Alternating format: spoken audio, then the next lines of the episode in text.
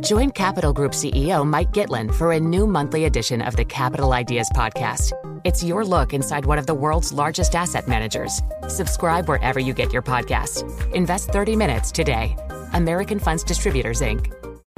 Collaborate for a greener future at the Bloomberg Green Festival, a groundbreaking celebration of the thinkers, doers, and innovators leading the way. From design and culture to technology, science, and entertainment. Hear from inspirational speakers and immerse yourself in climate solutions. July 10th through 13th in Seattle. Title sponsor Amazon. Official airline Alaska Airlines. Get 20% off using promo code Radio20 at BloombergLive.com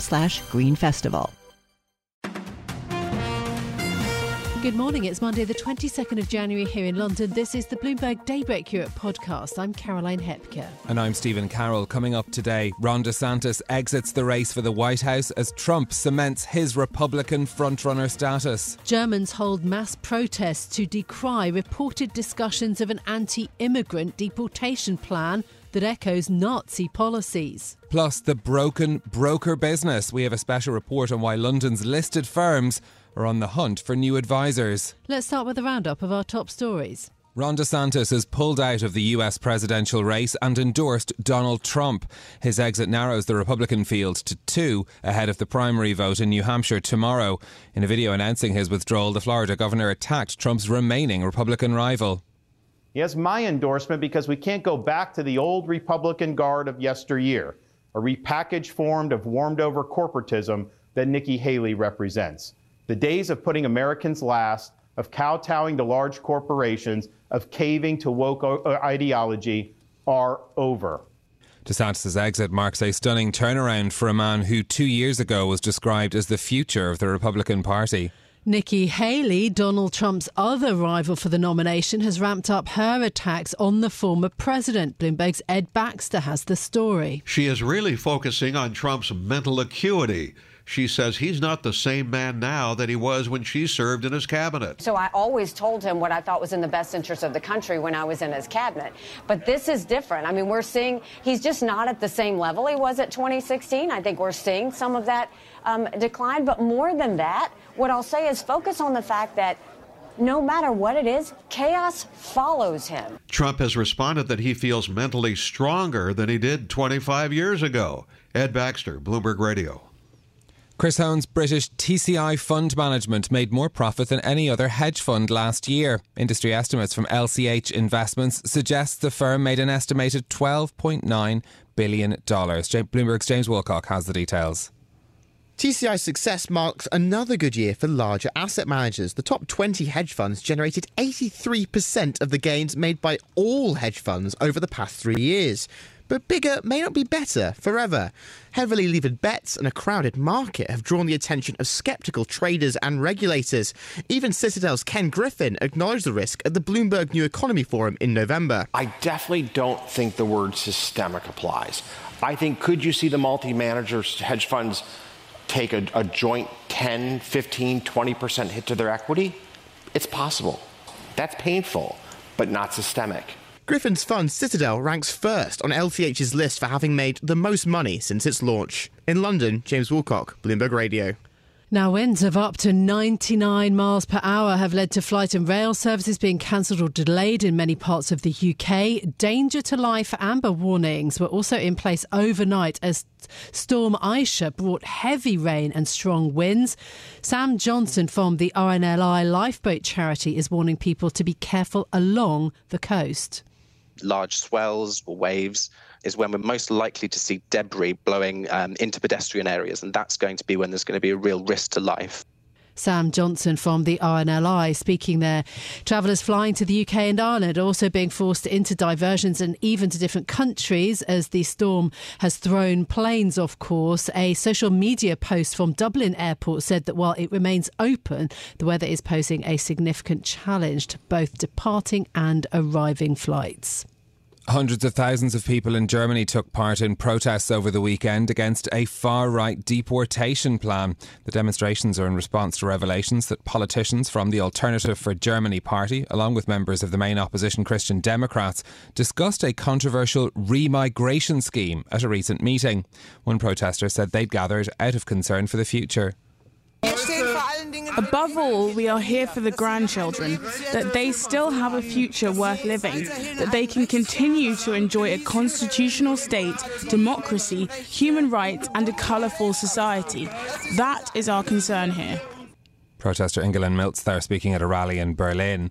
Discussions about the scheme, which took place at a meeting in November, according to the media organisation Correctiv, included a proposal for mass deportations of asylum seekers and other foreigners with the right to reside in Germany, as well as some German nationals. The AFD is currently second in national opinion polls, while support for Chancellor Olaf Scholz's three party coalition has weakened.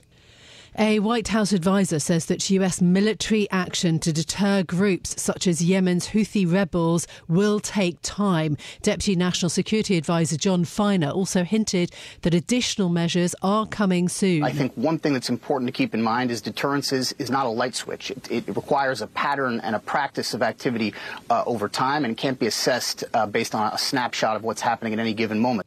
Finer's comments are broadly in line with Joe Biden's acknowledgement last week that Houthi missile and drone attacks are unlikely to stop immediately. Iran backed militias are also carrying out other attacks in the region, including one in western Iraq on Saturday, which injured at least two US service members. Now, according to people familiar with the discussions, the US and the UK are exploring ways to step up their campaign against the Houthis, but without provoking a broader war. Benjamin Netanyahu has rejected terms presented by Hamas for a new hostage deal. The Israeli Prime Minister says the proposal was unacceptable. Hamas is demanding, in exchange for the release of our hostages, the end of the war, the withdrawal of our forces from Gaza. Were we to agree to this, our soldiers would have fallen in vain, and the next October 7 would only be a question of time. Netanyahu's rejection of the deal comes as public and political pressure to bring the captives back home has been rapidly increasing over the past several days. 132 Israeli hostages remain in Gaza, though 27 are known to have died. Hamas's long standing position has been that any deal with Israel would require a ceasefire first. So in a moment, we're going to get more on that decision by Ron DeSantis to pull out of the Republican race in the United States. But ahead of this week's results in the luxury giant LVMH, part of a bumper set of results we're going mm. to be hmm. having this week, Peace Buyer opinion columnist Andrea Felsted caught my eye. She asks, is it time to break up LVMH? She says the group is suffering from a conglomerate discount because of the wide range of brands it has under its roof. Louis Vuitton, for example, accounts for 52% of its sales. Dior is another juggernaut, mm. but it has all these other businesses, the likes of Fendi, Sephora, Tiffany, that come under its roof, and they're effectively, in Andrea's word, being thrown in for nothing into LVMH's valuation. Yes, but surely this all has a great deal to do with Bernard Arnault and to do with the uh, family. You know, he has five children that he has mm-hmm. groomed. Uh, to lead this business. So um, interesting that Andrea says maybe for shareholders it might be better, but would that really be the plan for the family? Well, it might solve the succession problem that Bernard mm. Arnault was presenting himself with as well. The biggest question, though, that Andrea Wright says is whether um, Arnault Senior would really take an axe to the empire that he spent 40 years mm. building. Yeah, it's a really great piece. Uh, have a read of it on the Bloomberg terminal this morning. Now, Donald Trump seems to be on a quicker path to the Republican presidential nomination than he was eight years ago after Ron DeSantis dropped out of the 2024 race over the weekend. Joining us now to discuss is Bloomberg's EMEA news director, Roslyn Mathieson. Good morning, Ros. Good to have you with us. Um, with DeSantis dropping out and backing Trump, I mean, what hope does Nikki Haley have of beating Trump to the Republican nomination? Well, it certainly has to be an ever increasingly narrow window for Nikki Haley here to to have a pathway to the Republican nomination. The, the key names who've been dropping out, including, of course, the biggest one of all so far, Ron DeSantis, are moving to endorse Donald Trump, to support Donald Trump, to throw their weight behind him. And, and so her field of supporters, at least within that part of the Republican Party, seems to be fading. She does have a lot of support outside the party, though. Key figures on Wall Street are still trying to raise money for her to keep her campaign going. She's seen as sort of the main non-Trump you know, alternative amongst that never Trump section of the party who want to have someone else uh, in contention beyond New Hampshire. Of course, her polling there is all right. Uh, she's polling around 35 to 38 percent in New Hampshire. Trump, is polling around 50%, 50 to 52%. And that pretty much puts him in a lock for New Hampshire. Um, it, it is a more sort of moderate Republican area area, you want to say, so possibly some supporters for her, but the gap probably is just too big for her to narrow. The question is, how well does she place in New Hampshire if she come second? Is it close enough to keep her campaign going, or is it really the point where she also has to throw in the towel? What went wrong for Ron DeSantis? His campaign seemed to hit quite a lot of speed bumps from where he started as being vaunted as, you know, being the future of the Republican Party. Well, it's interesting because only about a year ago, all the talk was about DeSantis. It was like this man is young, he's charismatic, he's sort of a, a, a version of Trump himself, um, and he would be the one to beat. And no one was really talking about Donald Trump as a serious contender for 2024 and how quickly that has changed, perhaps because Ron DeSantis tried to out Trump Trump. Um, in fact, he is in some ways more right wing and more conservative ideologically than than Donald Trump is. But the problem was he couldn't translate his success in Florida to the national level. His campaign just wasn't able to take his message. Uh, the people in the rest of America want to know about the economy. He didn't have a lot of policies on the economic front, uh, and so he just struggled to get traction outside Florida. He did sort of seem to come across better in most recent weeks. But yeah, he really had given a lot of the runway to Trump um, over a period of at least six to eight months. Yeah. Um, a lot of people were surprised by the Trump um, victory in 2016. Countries around the world are not going to be caught out again, though. So, how globally are people thinking about perhaps a second Trump White House? Well, that's right. There's a lot of preparation going on already. We know that a lot of countries are sending officials, delegations, uh, not just to Washington, but out to key parts of America to talk to officials there to try and understand what does another Trump presidency look like? What does it mean for economic policy? What does it mean for trade? What does it mean for uh, for security around the region? I mean, if Donald Trump comes back to the White House, it's in a very different world than when he was in it. There's two world wars going on, you know, that he needs to deal with. There's the war of Russia's war in Ukraine. There's the Israel Hamas conflict going on, uh, trade, supply chains, uh, food security. All of that looks very different than when he was president, but it, there are similar issues, including the rise of China. And so you can see at least now countries perhaps have a better, better sense of what to anticipate from Donald Trump, and therefore at least they're going in better prepared. Okay, Rosalind Mathieson, our EMEA News Director, thank you very much. Join Capital Group CEO Mike Gitlin for a new monthly edition of the Capital Ideas Podcast. It's your look inside one of the world's largest asset managers. Subscribe wherever you get your podcasts. Invest 30 minutes today. American Funds Distributors, Inc. Hi, I'm Ron Kruszewski, Chairman and CEO of Stifel. Financial advisors, if you're not growing your practice, you're losing market share. Stifel is a growing entrepreneurial, advisor centric firm built for successful advisors like you. Imagine having the resources of the largest wirehouses and the support of the boutique shops, but none of the bureaucracy to get in the way of you serving your clients. At Stifel, it's your business, your book, your clients. I always tell the advisors we're recruiting, I want you to come to Stifel and double or triple your business. Most of them laugh and shake their heads, but I'm serious. Don't take it from me. Take it from Stifel's number one finish in JD Power's 2023 U.S. Financial Advisor Satisfaction Study. So there's a reason why 148 financial advisors joined Stifel last year. Come join us and find out why Stifel is the firm where success meets success. Visit www.choosestifel.com. Stifel Nicolaus and Company Incorporated, member SIPC and NYSE. Now, companies listed on the London Stock Exchange are increasingly looking to switch advisors amid growing concerns over the viability of corporate brokers. These are the boutique firms that shepherd public businesses through their interactions with investors in the city. Joining us now to discuss this is Bloomberg's breaking news editor, Leo Kensherber, who's been looking into this. Leo, good morning. Just firstly, what exactly do corporate brokers do? Caroline, as you mentioned, they are the sort of key advisors that help firms interact with investors in the city. They've been around for centuries and they largely offer four types of key services. It's uh, advisory, so classic strategic M&A advisory, and uh, research, sales, and also execution of uh, trades, and that would be in UK equities uh, in particular.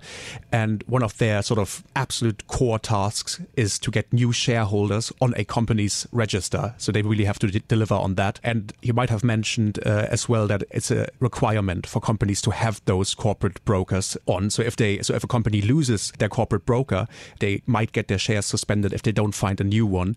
Corporate brokers like those mandates because they're really sticky. They tend to last for about a decade, mm-hmm. and uh, when their companies get involved in M and A or equity raises, they can earn very decent fees on that. Okay, so the corporate broking world has been reshaped substantially in the the current downturn what's changed and what are the concerns of listed companies who are looking at this?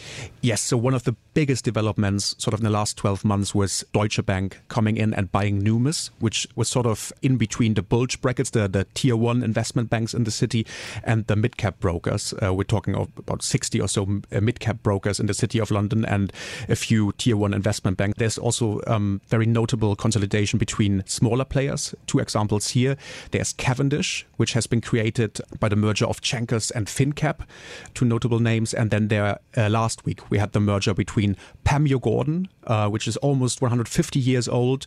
Cameron's David Cameron's father and grandfather had jobs there. It's owned by Bob Diamond, the former Barclays mm. CEO, and they have merged with Liberum. And uh, those are sort of like the biggest deals that happened in the past 12 months, and definitely some consolidation going on in that space right now. Okay, that's really interesting. Didn't know about Cameron's father, yeah. grandfather.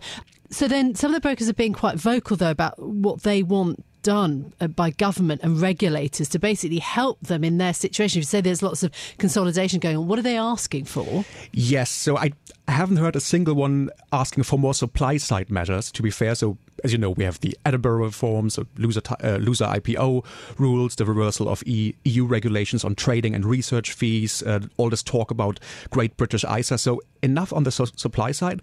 And you may have heard this before, but uh, what one executive told me in particular, sort of on the demand side, we need a cultural change, mm. and that won't happen overnight. One example the executive gave me was no one in Britain really knows what's in their corporate pension. And you know, I wish I wish that wasn't true, but it's it's it's true in my case. But in the US, everybody talks about what's in their 4, 401ks. So that's something that would have to change in order to get demand up for UK equities. So where does the industry go from here? What briefly should we be looking out for this year? So very briefly, if there's no significant market comeback, we'll see more consolidation. As I said, there's dozens of, of smaller firms that cater to small cap, so we'll see more deal making among them if there's no comeback in in uh, demand for fundraisings and IPOs. This is Bloomberg Daybreak Europe, your morning brief on the stories making news from London to Wall Street and beyond. Look for us on your podcast feed every morning on Apple, Spotify, and anywhere else you get your podcasts. You can also listen live each morning on London DAB Radio, the Bloomberg Business app, and Bloomberg.com.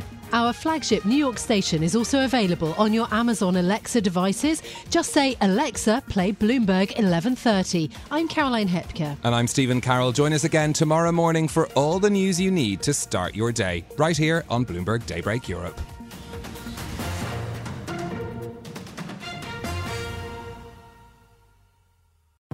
Collaborate for a greener future at the Bloomberg Green Festival, a groundbreaking celebration of the thinkers, doers, and innovators leading the way. From design and culture to technology, science, and entertainment. Hear from inspirational speakers and immerse yourself in climate solutions. July 10th through 13th in Seattle. Title sponsor Amazon. Official airline Alaska Airlines. Get 20% off using promo code Radio20 at BloombergLive.com slash Green Festival.